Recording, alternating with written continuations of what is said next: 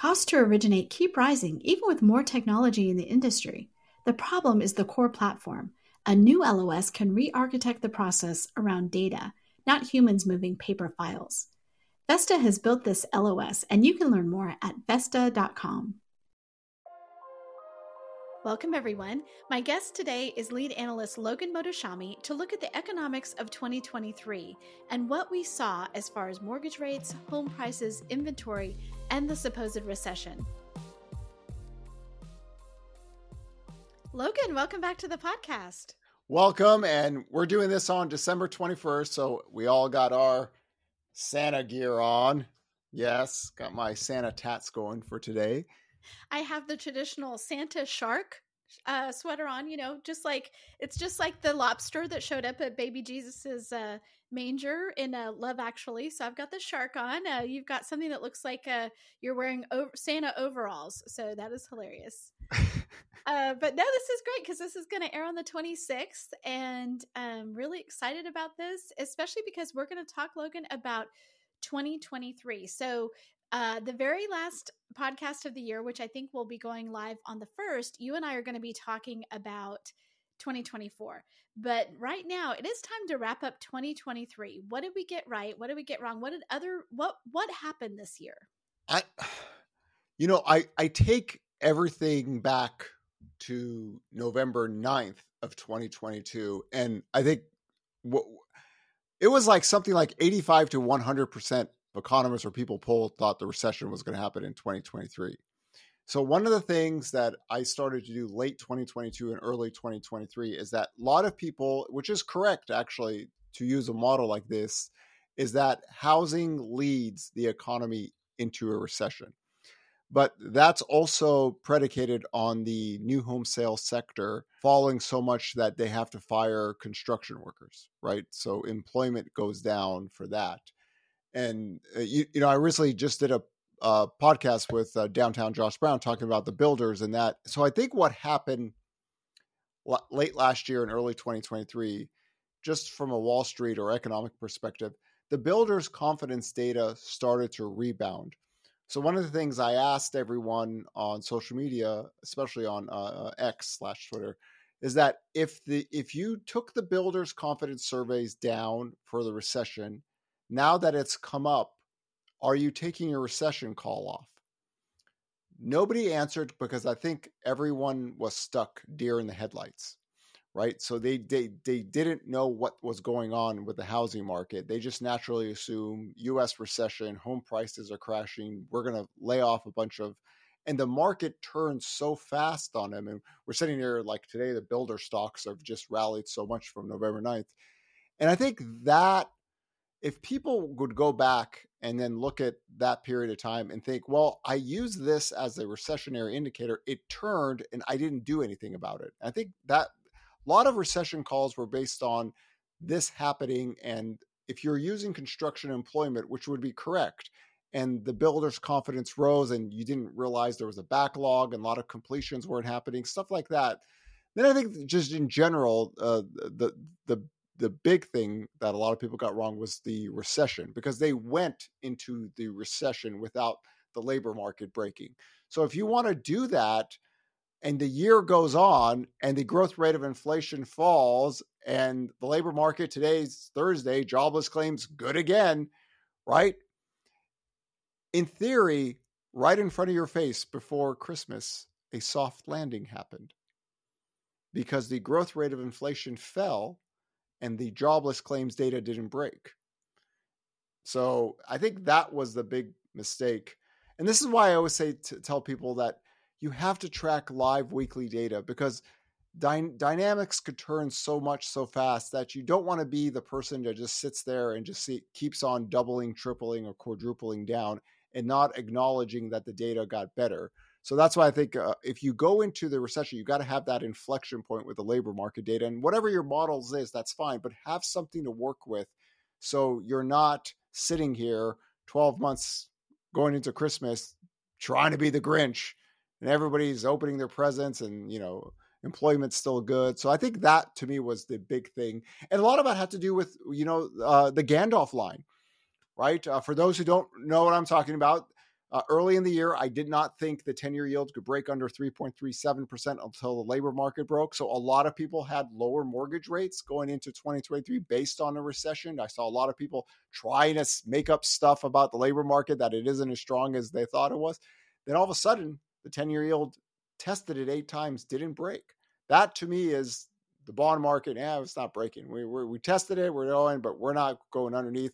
Another recession premise I know the height of the banking crisis was was really uh, uh, pushing people that direction, but it didn't happen, and the ten year yield rose as it should have, right? With an economy expanding and where the growth rate uh, uh of inflation was.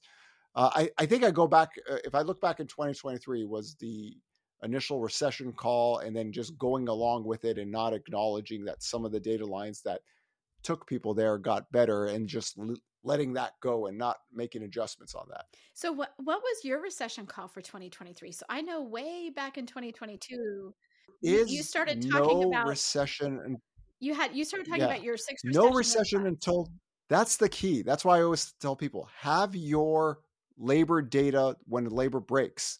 Because in the previous expansion, what I saw is that everyone had a recession theory and there was literally no six recession red flags. My recession red flag, I mean, August 5th, good to go. But the two differences this time around. Demographics are different the labor market's different that was the whole job openings 10 million. Can you actually have an authentic recession with job openings above 7 million? And jobless claims data was still good. Until jobless claims break this is why i always say you have to track weekly data because then you have to go through this trying to defend the recession's not happening and then you have to have something to fall back on right? That's why i always say jobless claims is breaking jobless claims Jobless claims was getting softer. Then July came. And then the jobless claims data went the other way, right? It started to go lower. GDP went 5%, you know, in the third quarter. That's not recessionary, right? So have have a labor data that gives you that final uh, a break. And that's how it's always worked post World War II. That claims data, that's why I always focus on jobless claims 323,000, 323. Until that breaks, don't do it and we're sitting here and that's what happened. I just think everybody wants to be that person to say I told you so and you don't get discounted as a fraudulent grifter if you if you just stick with it. It's a lag, it's a lag, it's a lag, it's a recession, everybody's broken, da, da, da, and all of a sudden here we are sitting here. And I tell you, Sarah, I, I think it's actually working because it has been so quiet for me on social media. It's like, is anybody out there? Hello. Like usually I get bombarded 30 or 50 times a day. Ah, oh, this is happening. And now it's like, you know, because the one data line, jobless claims again today, uh, headline is back on near 200,000. So it's just, it's hard on a historical basis to have the a recession if jobless claims doesn't break up higher. And I hopefully, if there's one economic lesson that I try to teach this year, it's that one. Don't go there until claims breaks. And just to clarify, when you were talking about August, you were talking about 2022, correct? Yes, August 5th, 20, 2022. The uh, conference board that we gave the presentation, we gave the six recession red flag model. Here it is. Once this happens, we could be on recession watch, but household balance sheets are different. The America has the 30 year fixed mortgage. No matter how many times we show these charts, time and time again, nobody believes it. We have people that say FICO score uh, is uh, artificially inflated. No, it's not. Homeowners have looked the same for 13 years. It's just that we had a surge in demand with refinances and purchases. So people think that's FICO score uh, uh, inflation. It isn't. And Sarah, why do we do this? Because reading is a good thing. If people just read about that, they would know that. They would not think that oh, it was a massive fraudulent inflationary better scores, everyone's really struggling.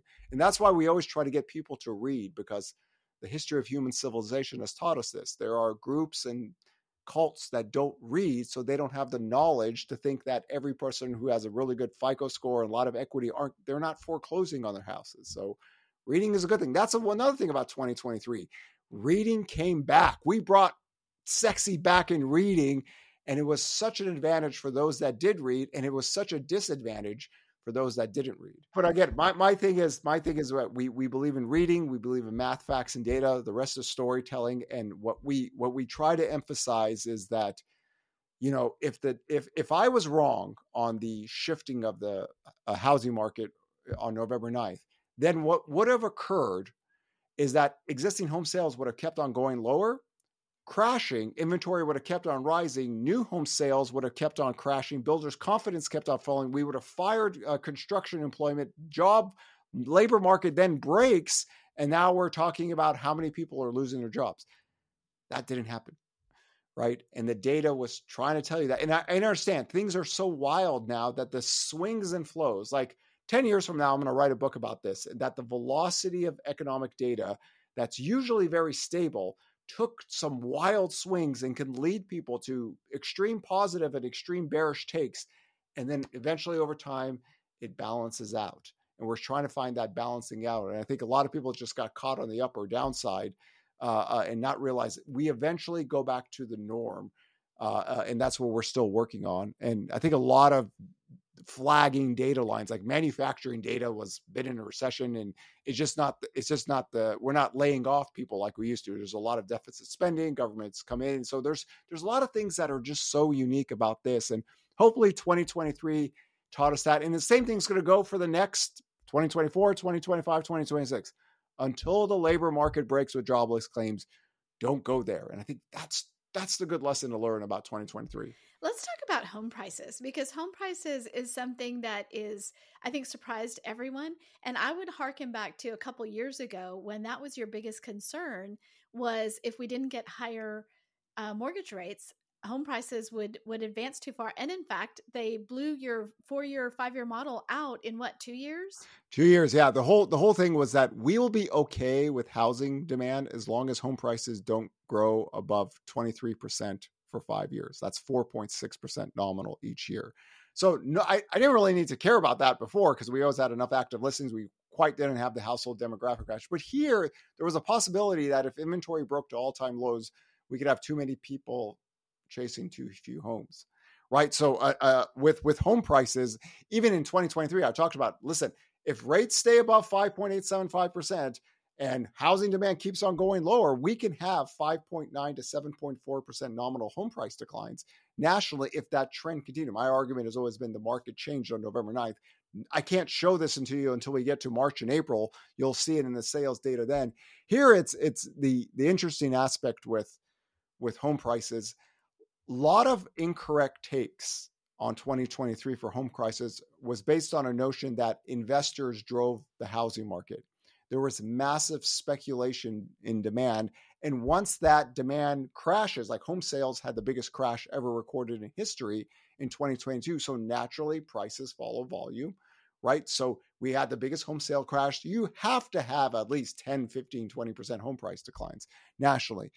And they just stuck there, right? So again, deer in the headlights, right? The data was changing November, December, January, didn't matter we believe in this premise and we won't go with the live weekly data. So I think that one, you know, this is why the tracker was created. This is why I was like, I, I want to get the tracker started as soon as possible. I want to get that. I want to get people to start reading this stuff. And I think that's the, um, you know, keep it simple. Sales going down, inventory increasing, price cut percentages increase, right? We saw that in 2022, right? We saw inventory, you know, rise up in a very fast fashion. We saw price cut percentage rise in a very fast fashion. And then sales were crashing. My argument is that 4 million level. Ugh. So it's it's hard to really crash above there. So that hopefully now with a tracker here for a year, everyone gets that. Right. So you can't break off of that model. You can't make up something. It just it's right there. You have the entire country working all together in one model base. So you go with that. And if it changes negative, prices decline. If it changes positive, prices most likely increase. So, uh, crazy marketplace, but that even in the wildest time in history, it still worked because the certain dynamics are still there. And again, too many people chasing too few homes, huge difference in supply compared to now than to the run up uh, uh in demand in 2005. And then, of course, by 2008, we had millions more uh, active listings, distressed sales. All these things were in place. Then the job loss recession happened. So completely different dynamics. I would argue that you take these two housing cycles; they're the biggest difference in two different housing cycles ever in U.S. history, and the data can actually show this. This is why I bring those charts out, draw those lines. Right, those black lines. If you don't want to read, right, then just look at those lines and look at the data, and it's really easy on that part. Okay, so I want to clarify because um, you said we, and I think what you meant was they. When you, I mean, I, you said you said we, you know, yeah, uh, we saw these and we didn't change, but you meant I think they. So tell me about your price, what you thought for prices in 2023, and what happened. And and this is this is the structural dynamics of having a live tracking model. Prices could only decline if the sales keep on going. So the evolution of live data if it was up to me, I would never I would never have a yearly forecast ever again. I, w- I would demolish all yearly forecasts. I would go with a live 24 7 model. I think they are, I mean, I've always had this case mind that if you actually had a live model, you just go with it. And because if it turns, you have to t- talk about how it turns right? So the whole thing was in question because I don't believe home sales can crash below 4 million. I haven't seen anything in over 25 years to show this to be the case. And it, it held itself. So you show people every single weekly things. And we're going to keep on doing this. This is why I tell people you take every yearly forecast, take a paper and just throw it in the trash. That's what you should do. They are not efficient in this kind of economy. They're not efficient with these kind of things. The previous expansion was very slow and boring. You can get them, but you cannot sit there and have an entire dynamic shift and just do monthly changes or every three or four months. And if you go with live weekly data, abolish yearly forecasts.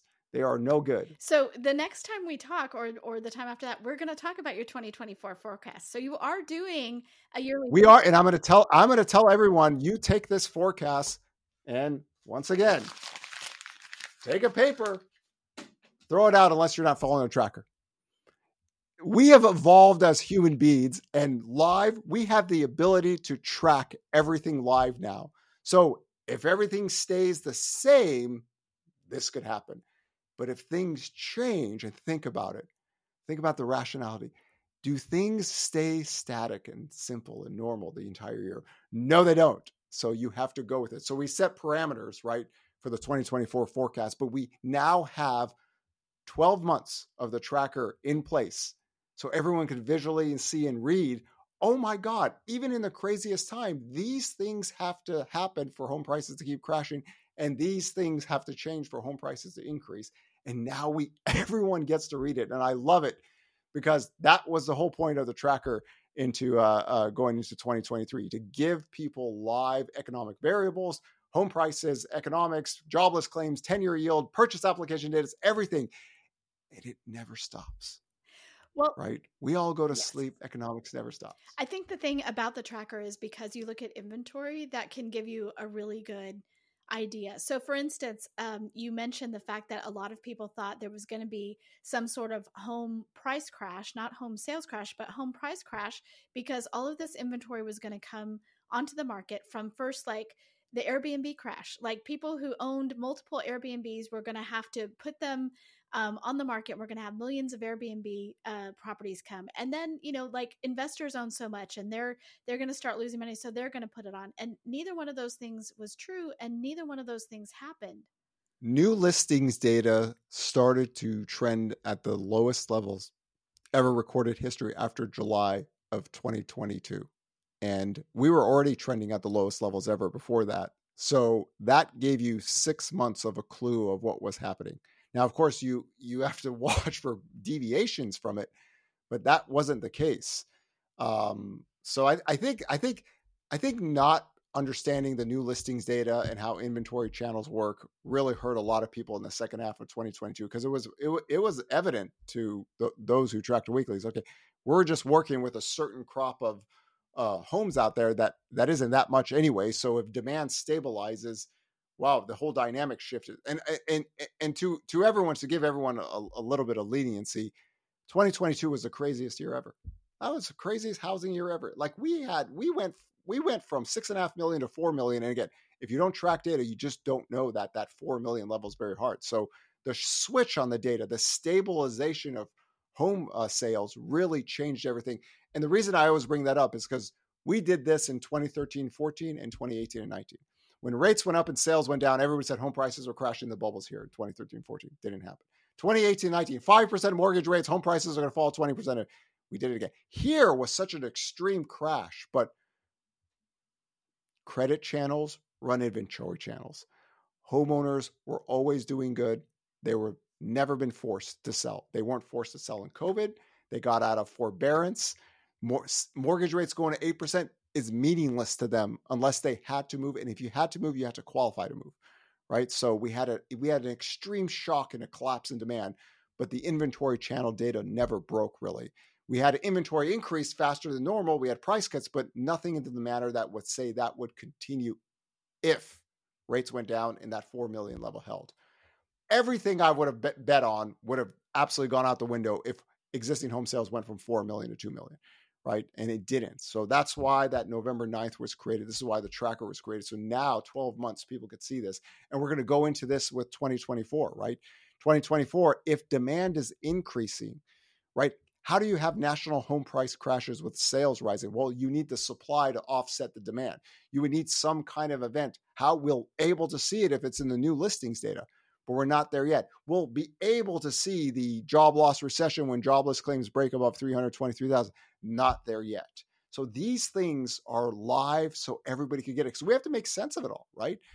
If if 100% of economists were talking about recession in 2023, if the Federal Reserve had a recession in their model, right? 4.5, 4.6% unemployment rate. That's a recession. What would happen? I, I always say the 2005 bankruptcy reform laws and the 2010 qualified mortgage laws changed the entire dynamics for the US housing market, but it also changed the entire dynamics for the US economy. And the data can verify this all the time. You just have to believe that's true. But if there is stress, if we do see stress, we'll see it in the new listings data, we'll see it in the jobless claims data. And those things didn't break, right?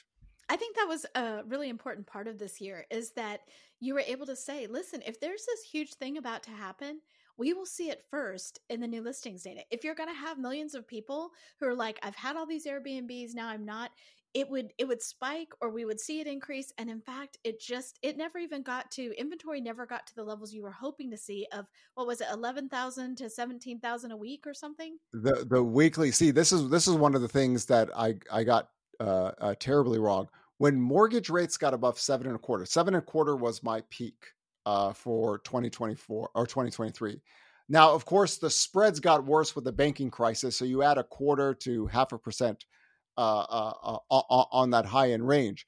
However, once rates got above seven and a quarter, I was like, okay, we should have some weekly active inventory growth of just 11 to 17,000.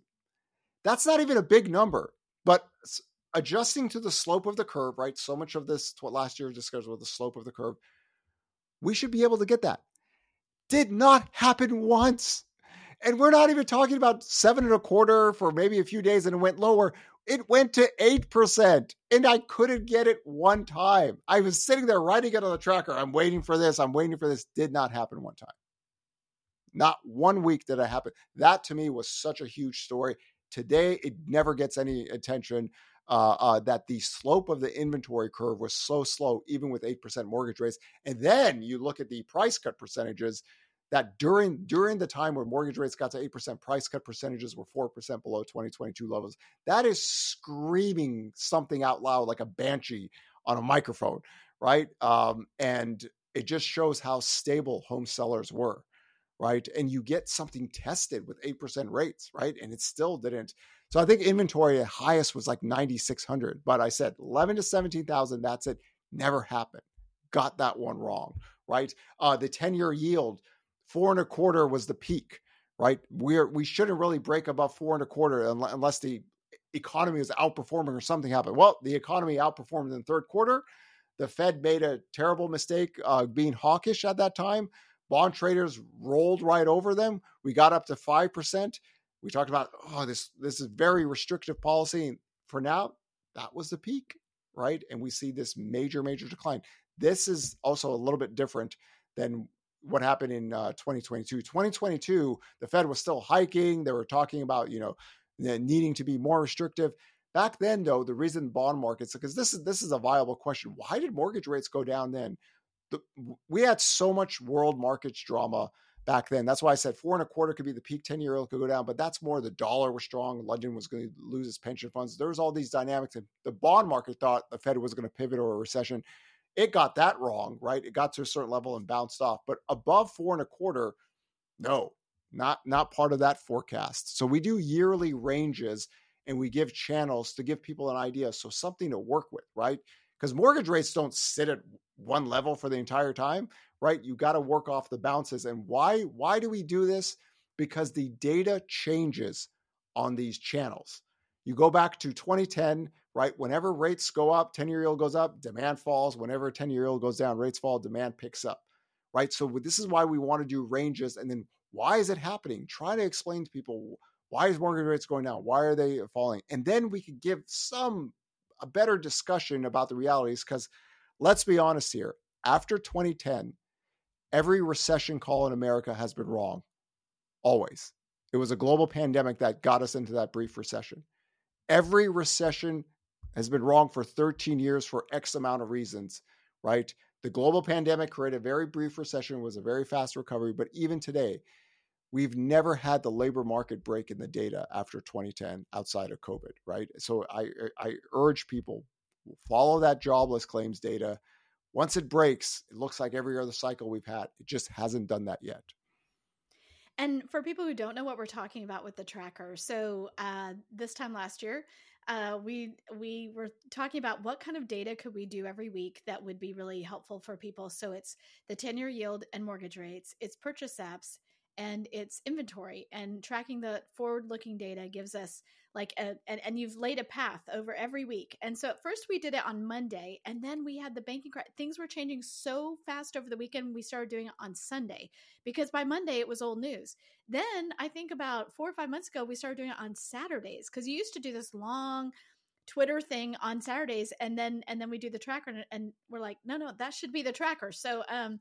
now you now we publish it every Saturday on housingwire.com and it's the only thing that's published on Saturday so it's easy to find it's at the top of the page and it really does lay out like what happened and why it matters. And I think that that last yes. part is really important. It, it, it tells a story of what to look out for with the current data um and again it's it's it's a very uh, i mean there's a lot of other things that go into it i'm keeping it very simple and short for people but the 10 year yield mortgage rates purchase application data okay the active listings uh, new listings data the price cut percentages we talk about uh, what happens with the economy what economic reports are coming out there okay and then we always highlight you know always make sure jobless claims not breaking above 323,000, right? Like, for example, I don't believe the Fed is pivoting. Like, there's another discussion about this. Is the Fed pivoting right now? No, the Fed overhiked and the growth rate of inflation is falling and they're just trying to correct their mistake. A pivot means, okay, the labor market's breaking. They've got to change to be very proactive for the economy. So I don't see this even as a pivot because jobless claims didn't break, right? This is why I always say that that jobless claims data is so key for 2023. It'll be key to 2024. It'll be key to 2025. It'll be the key to every economic cycle we've always had. But we're at the stage where we could really focus on that. And it never cracked. it started to get weaker at the start of the year. Uh, got around to about 260,000, but it never broke 323. And the reason I have that 323 number there is job openings, labor force, unemployment rates.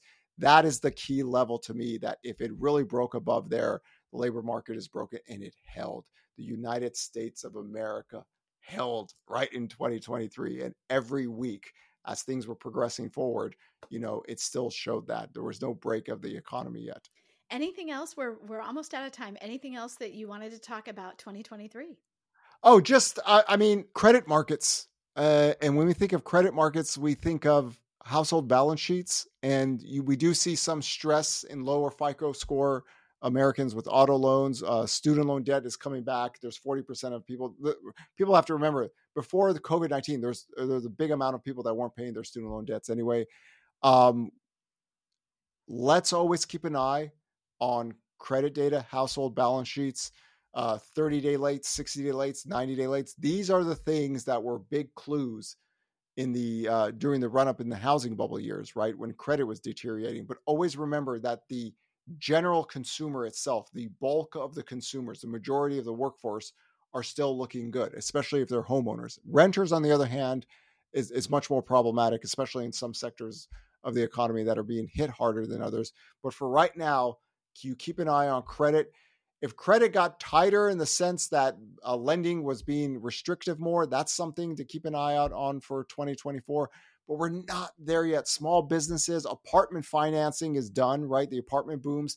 The Federal Reserve hiked rates so much that it's actually preventing the production of supply now because it doesn't make sense to kind of run apartment deals anymore with construction uh, loans rates so high. So these are the things we'll keep an eye on in 2024.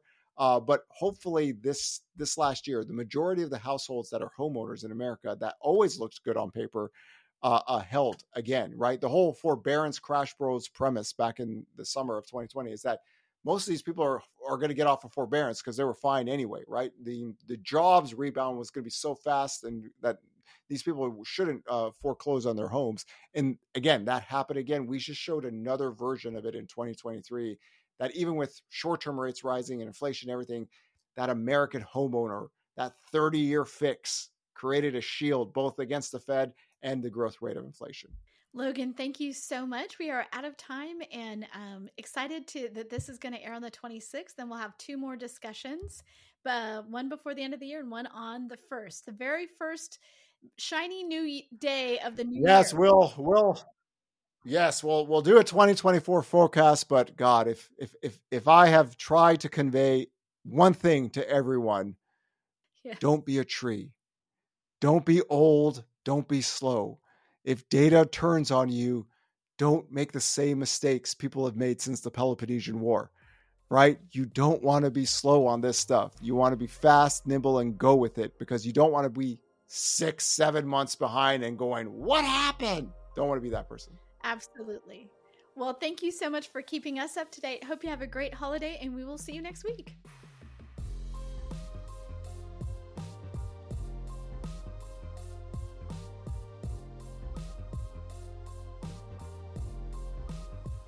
Thanks for listening to HousingWire Daily. If you haven't already, we'd love for you to take a minute to rate the show and leave a comment. And make sure to tune in tomorrow for more news and insight.